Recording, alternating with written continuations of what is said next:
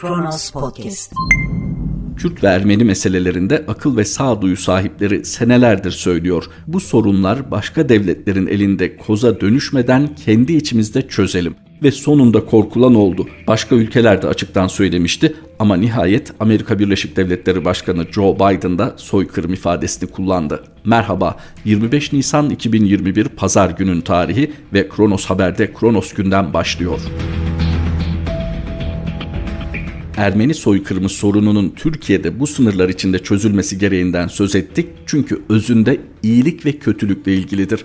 Ali Nozinya'nın yazısı Türkler, Ermeniler, iyiler ve kötüler.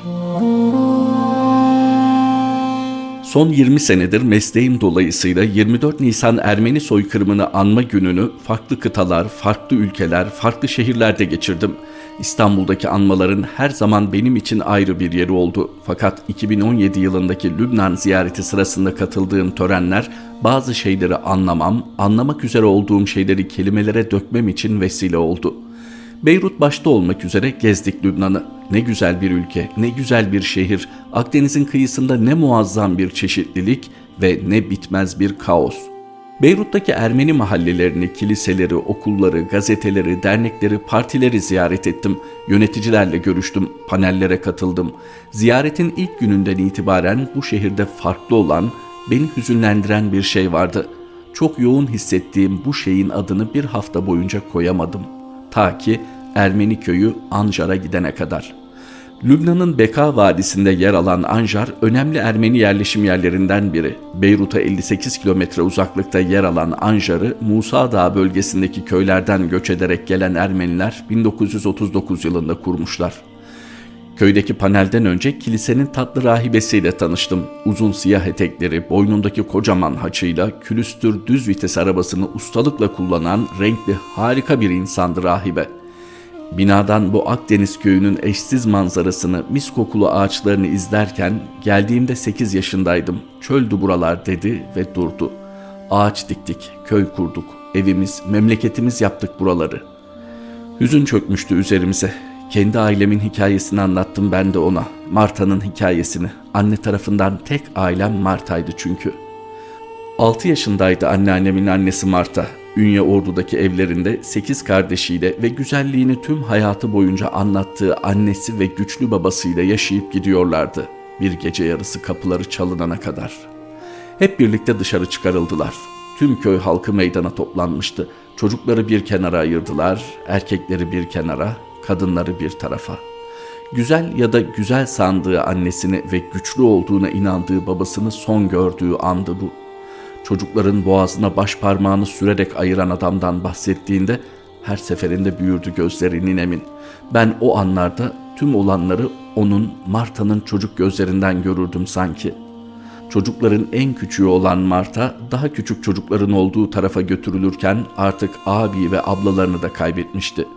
Bir tek kendisinden iki yaş büyük Minas abinin ne tarafta olduğunu kestiremedi.''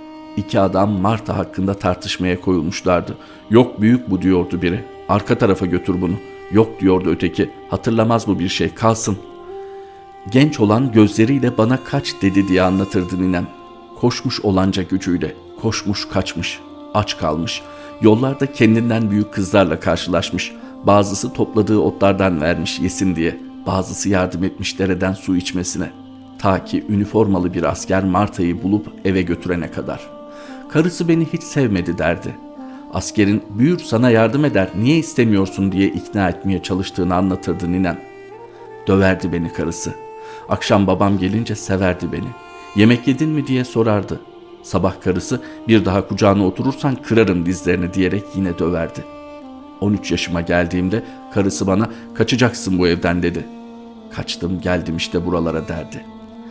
İstanbul'a geldiğinde 18 yaşında Marta. O geçen senelerde neler olduğunu bilmiyoruz. Anlatmazdı, susardı. Ama güzel ve becerikli bir kadın olduğu halde fakir ve üç çocuklu bir adamla evlenmek zorunda kaldığına göre o yıllarında hiç parlak geçmediğini anlayabiliyorum. Benim büyük dedem Ardaşes yani Marta'nın yaşlı kocası Sivaslı. O dönemde sağ kalmayı başarabilmiş oğlan çocuğu biraz büyüyüp bir Kürt aşiret reisinin kızına aşık olunca Ermeniye'de kız verilmeyince İstanbul'a kaçmış aşıklar Ama töre var. Birkaç sene sonra bulmuşlar aşıkları. Öldürmüşler Kürt kızını. Dedem perişan, çocukları annesiz. Marta gelmiş eve. Ben büyüttüm ama beni hiç sevmediler. Ardaşes de sevemedi. Aşkını hiç unutamadı. Geceleri anlatırdı bazen karısını özlemle. O ağlardı, ben de ağlardım. Hem benim, hem kocam, hem de kocamın karısı için derdi. Anneannem Ardaşes'in son, Marta'nın ilk kızı. İki yetim, iki kaçak Ermeni çocuğun Marta'nın annesine benzeyen ailenin güzel ve kardeşlerine göre üvey kızı. Marta'nın bana bu hikayeleri anlatması hiç istenmezdi. Hatta yasaktı. Kızarlardı ona. Bitmiş gitmiş, bulandırma kafasını çocuğun derlerdi. Ne zaman el ayak çekilse, uygun vaktini bulsam dizinin dibinde biterdim Marta'nın. Anlat derdim. Anlatırken hafiflerdi gibi gelirdi bana. Marta korkuturdu ama beni bazen. Ailede bir çocuk doğduğunda tüm köyün çocukları öldü. Bir tane doğmuş ne olur derdi. Kiliseye gittiğimizi duyduğunda Allah yok olsaydı bırakmazdı böyle olsun diye bağırırdı. Küçüktüm korkardım o bağırışlardan. Deniz kenarlarında dalıp giderdi suya bakarak. Kan aktı dereler kan derdi. Gözle kaşla susmasını işaret ederdi büyükler. Anlattıklarım bitince derin bir nefes aldık. Gözyaşlarımı sildi rahibe. Sınav dedi. Hayat bir sınav. Ve ekledi hepimizin hikayesi var. Biri diğerinden daha karanlık. Beyrut'a geldiğim andan beri içinde hissettiğim hüznün neden olduğunu anlamıştım. Lübnan bir Ermeni yetimler yurduydu. Burada İstanbul, Paris, New York gibi ailesi soykırımı yaşamamış, olanları bir tarih bilgisi gibi öğrenmiş kimse yoktu. Buradaki Ermeni diasporası soykırımın, tehcirin, katliamların artığıydı. Tam anlamıyla yalın ayak kurtulan yetim öksüz Ermenilerin tekrar dirilme, yaşama mücadelesiydi Lübnan Ermenilerinin tarihi. Marta'dan çok daha ağır, tahayyül etmesi zor, acıklı hikayeler dinledim. Mutlu olduğu bir anı hatırlıyorum sadece. Ordudan gemiyle Rusya'ya kaçabilmiş en küçük abi Minas'tan gelen mektupları alır koklardı, öperdi. Ermenistan'ın Doğu Ermenicesiyle yazılmış bu mektuplar çok zor okunur, yazılanlar pek anlaşılmazdı. Fotoğraflara bakardı. Kendi kanından kalan tek bir insanın yaşadığını bilmenin tuhaf mutluluğuyla.'' Onu kaybettiğimizde 14 yaşındaydım. Hala bazen acaba şimdi huzura kavuştu mu diye düşünürüm. 18 yaşında Doğu Ermenicesini öğrendikten sonra tüm mektupları bulup okuduğumu hatırlıyorum. Onun anlayamadığı ve benim ona tercüme etmeye geç kaldığım Minas'ın adını Marta koyduğu en büyük kızının Özlem'le tek akrabaları olan halalarına yazdıkları mektupları.'' Anlattıkları beni düşman etmedi Türklere. Çünkü bugün karşımda duran Türk'ün küçük bir Ermeni kızı infaz etmek isteyen adamın mı yoksa amirin emrine uymayıp kaçmasına yardım eden vicdanlı adamın mı torunu olduğunu bilmiyorum. Ninemi yara bere içinde bulup evine alan, akşamları seven babacan adamın ve çocuk yaşta zavallı bir yetimi kıskanabilecek, ona zulmedebilecek bir kadının torunları var memleketimde hala. Dünyada Türkler ve Ermeniler yok dünyada iyiler ve kötüler var. Tarihi olaylara mercek tutulduğunda resmi kayıtlara girmemiş ama yaşanmış öyküler çok daha öğretici olabiliyor. Ali Nozinya'nın satırlarından sonra Fikri Doğan'ın yazısına geçelim. Fikri Doğan da bu tür gelişmeler karşısında gösterdiği hamasi tepkilerle dikkat çeken bir ismin portresini aktarıyor. Altun'dan neden Göbels olmaz?'' Üşenmedim baktım. Bir insan günde ortalama 21 bin kere gözünü kırpıyormuş. Bu da herhalde 2-3 saniyede bir kez göz kırpmak anlamına geliyor. Bu bilimsel açılışı niye yaptım? Şimdi bir insan getirin gözünüzün önüne. Kocaman yüzünün yarısını kapatan gözlüklerinin ardından hiç göz kapağı yokmuş gibi gözünü hiç kırpmadan dik dik size bakıyor. Ya da baktığı duygusuna kapılıyorsunuz. Ürperti verici değil mi?'' Her basın toplantısında Erdoğan'dan çok dikkat çekmeyi başaran danışmanı bu duyguyu uyandırıyor. Evet, Erdoğan'ın gönüllü göbersliğine soyunan Fahrettin Altun'dan söz ediyorum. Fahrettin Altun'u görünce aklıma nedense Saddam'ın enformasyon bakanı Es-Sahaf geliyor. Hani Amerika Irak'a saldırdığında ABD'yi şöyle perişan ettik, böyle perişan ettik diye atıp tutuyordu. İki hafta geçmeden ABD askerleri elini kolunu sallayarak Bağdat'a girmişti. Hah işte Altun bende tam o çağrışımı yapıyor. Çünkü Fahrettin Altun iletişim başkanı ama zannımca kendisi de dahil kimseyle iletişemiyor. Sonra devletin maaşlı bir elemanısın. Senin neyine siyasetçi gibi Erdoğancılık oynamak? Çok eğreti duruyor. Sanırım fikren Göbels'i örnek alıyor ama pratikte sıkıntı var.'' Fahrettin Altun ve eşi Fatma Nur Hanım'ın ismini Kuzguncuk'taki ev işiyle ya da çifte ballı maaş haberleriyle duydunuz muhtemelen. Neydi konu? Altun ve eşi Kuzguncuk'ta milyonlarla alınamayacak bir vakıf arazisini 258 yazıyla 258 liraya kiralamış, üzerine de kanuna uymayan bir şeyler inşa etmeye çalışıyorlardı. Konu gündeme düşünce Fahrettin Altun ve Fatma Nur Hanım pençelerini çıkardı. Altun şahsında TC hükümetine ve Cumhurbaşkanına darbe yapılmaya çalışıldığına hükmedip topunuz gelin topunuz diye meydan okudu.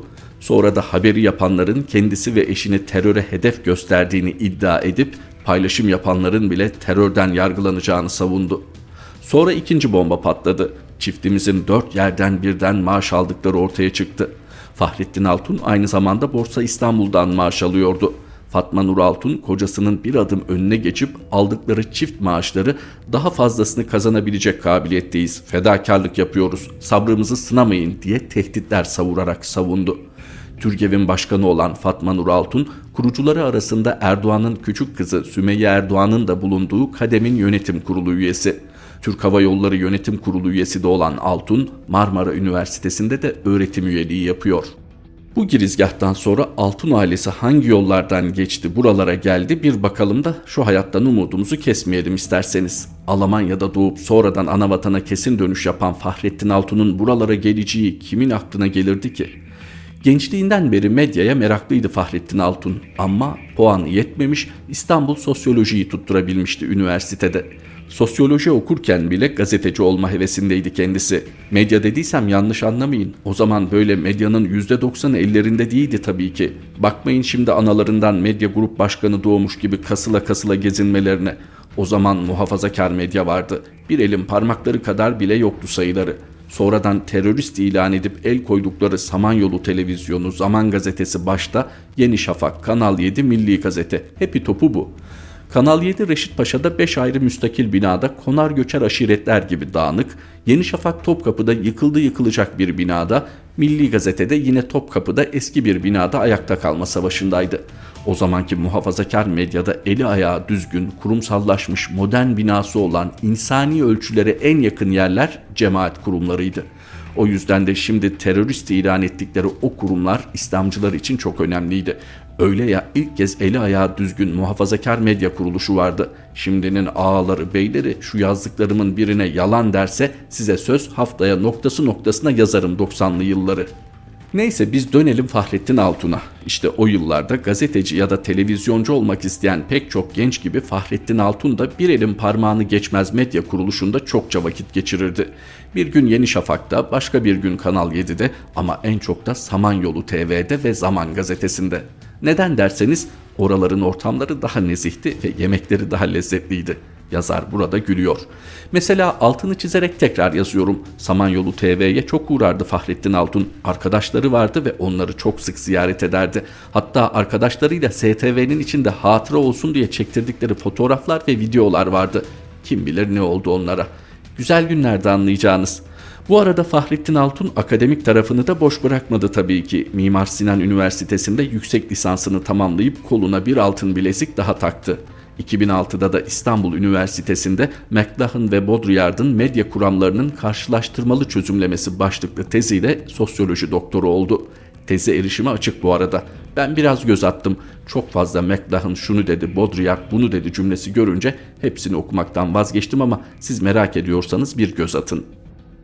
Burada ilginç bir durum var sevgili okuyucu. Fahrettin Altun doktorasını da yapınca soluğu nerede aldı?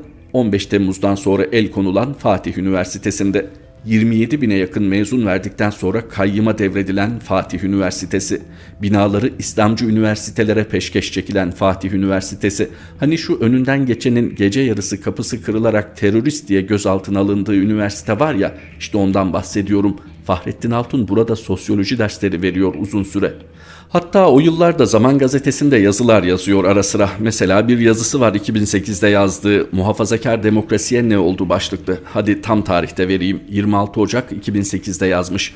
Bir kere Erdoğan'ın en hassas olduğu konuda oltaya takılıyor Fahrettin. Azıcık politik gündemi takip edenler Erdoğan'ın partisine AKP denilmesine ne kadar öfkelendiğini bilir. Fahrettin Altun yazının başından sonuna kadar AKP diye bahsediyor şimdiki veli nimetinden. Efendim muhafazakar siyaset kavramı falan anlatıp AKP'nin muhafazakar siyaset uygulamadığını, uyguladığı siyaseti muhafazakar diye lanse etmeye çalıştığını falan anlatıyor. Daha uzatıp başınızı şişirmeyeyim şimdi.'' Eşi Fatma Nur Altun da 2010'larda paralel bir yürüyüş yapıyor. Fatma Nur Hanım da zaman zaman Zaman gazetesinde köşe yazıları yazıyor. Hatta bu yazıları kendi Twitter adresinde takipçileriyle de paylaşıyor. Yıllarca Fatih Üniversitesi'nde çalışan, Zaman Gazetesi'nde yazılar yazan, Samanyolu TV'de vakit geçiren Fahrettin Altun, güncel CV'lerinin hiçbirinde bu dönemden bahsetmiyor. Ebe güzel kardeşim, aslını inkar eden diye bir atasözü de mi duymadın? Ama hanginiz o kurumların kapısında dolanmadınız ki, hanginiz iş diye aş diye gelmedi ki? Ve sor şimdi yine el konulmuş bir mülk olan bilmem kaç katlı iletişim başkanlığı kulesinden kafanı çıkartıp kim eli boş döndü?'' Mesela SETA'daki özgeçmişte Fahrettin Altun 2002-2003 yılları arasında Utah Üniversitesi Siyaset Bilimi bölümünde misafir araştırmacı olarak bulundu. İstanbul Şehir Üniversitesi'nin kurucu akademik kurulunda yer aldı ve İletişim Fakültesinin kurucu koordinatörlüğünü yaptı. Bu görevlerinin yanı sıra 2008-2014 yılları arasında İstanbul Şehir Üniversitesi'nde İletişim Bölüm Başkanlığını ifa etti diye yazıyor. 2003-2008 arası boş yani. Allah muhafaza bir bilmeyene denk gelse çocuk o kadar uğraşmış, okumuş, doktora yapmış, 5 sene işsiz güçsüz dolaşmış diye üzülür. Yapmamak lazım böyle şeyler. 2008'de Ahmet Davutoğlu ve ekibi AKP'nin gözdeleri arasında. Altun Davutoğlu ekibiyle temasta bulunuyor bir süre. Bu yakınlık ona Davutoğlu'nun gayretleriyle kurulan İstanbul Şehir Üniversitesi'nin kapılarını açıyor. Üniversitenin kurucu akademik kurulunda yer alıyor. Yetmiyor 2014 yılına kadar aynı üniversitenin iletişim bölüm başkanlığını yapıyor. Şehir Üniversitesi'nin mütevelli heyeti başkanı kim? Ülker'in sahibi Murat Ülker. Bu arada Sabah gazetesinde köşe yazan SETA'nın İstanbul koordinatörlüğünü yapan Altun'un yıldızı da parladıkça parlıyor. Ekim 2015'te Şehir Üniversitesi'nin rektörlüğüne Ali Atıf Bir'in atanmasına tepki gösteren Fahrettin, SETA'dan çalışma arkadaşı iki isimle birlikte üniversiteden istifa ediyor. Hiç ara vermeden İstanbul Medeniyet Üniversitesi'nde öğretim görevlisi olarak akademik kariyerine devam etti. Oradan da İbn Haldun Üniversitesi İletişim Fakültesi dekanlığına yatay geçiş yaptı. Saraydaki yerini sağlamlaştıran Fahrettin Altun'un son bir sıçrayış için hamleye ihtiyacı vardı. Yerli ve milli olduğunu reise göstermesi gerekiyordu. Altun 5 Temmuz 2018'de sokakta satılan bir kısım kitapların fotoğrafını çekerek Twitter'da artık yerli ve milli kültürün zamanı gelmedi mi diye paylaştı. Fotoğrafta Selahattin Demirtaş'ın Elif Şafak'ın kitapları ve kanun hükmünde kararname zulmünü anlatan bir kitap vardı mesaj yerine ulaşmakta gecikmedi. Cumhurbaşkanlığı kararnamesiyle Basın Enformasyon Genel Müdürlüğü lağvedildi, yerine Cumhurbaşkanlığı İletişim Başkanlığı kuruldu. Tabii olarak Altun'da kurumun ilk başkanı atandı. Kendisine ve ekibine Ankara'nın göbeğinde bir gökdelen tahsis edilen Fahrettin Altun o günden sonra amcasının bakkal dükkanına girmiş şımarık çocuk edasına büründü. Gebze'de zor şartlarda İmam Hatip okuyan genç gitti, yerine astığı astık, kestiği kestik bir militan geldi. Bakıyorum da bu yeni Fahrettin Altun'u pek çok insan yanlış değerlendiriyor. Fahrettin Altun sadece iletişim başkanı değil artık. Pelikan çetesi dağıtıldıktan sonra başıboş kalan troll çetesinin de yeni lideri. Troller başıbozukluktan düzenli orduya geçti de diyebiliriz bu yeni duruma. Şatafat konusunda kocasından hiç de aşağı kalmayan Fatma Nur Altun'un geçmişte yaşadığı debdebede bugünlerde patladı.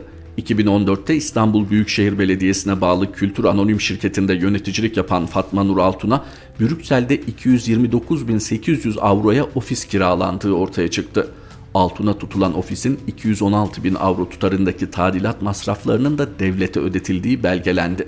Üstelik bu ofisin AKP'nin kurduğu Yunus Emre Vakfı'nın hizmetine sunulması ise işin tuzu biberi oldu. Yazının başında demiştim ya siz eski Fahrettin'i bilmezsiniz diye. Yeniyi de biz tanıyamıyoruz itiraf edelim. O da devrini sürecek, sefasını sürecek, kesesini dolduracak, derebeyliğini yapacak diğerleri gibi. Konuyu merhum Ozan Arif'in meşhur bir dörtlüğüyle bağlayalım da söz yerine gitsin. İyi alıştınız işrete meşke, kiminiz saraya, kiminiz köşke. Bilin ki Allah'a imandan başka zarardır her şeyin çoğu demişler.'' Fikri Doğan'ın satırlarıyla Kronos gündemin sonuna geldik. Kronos Haber'de tekrar buluşmak üzere. Hoşçakalın. Kronos Podcast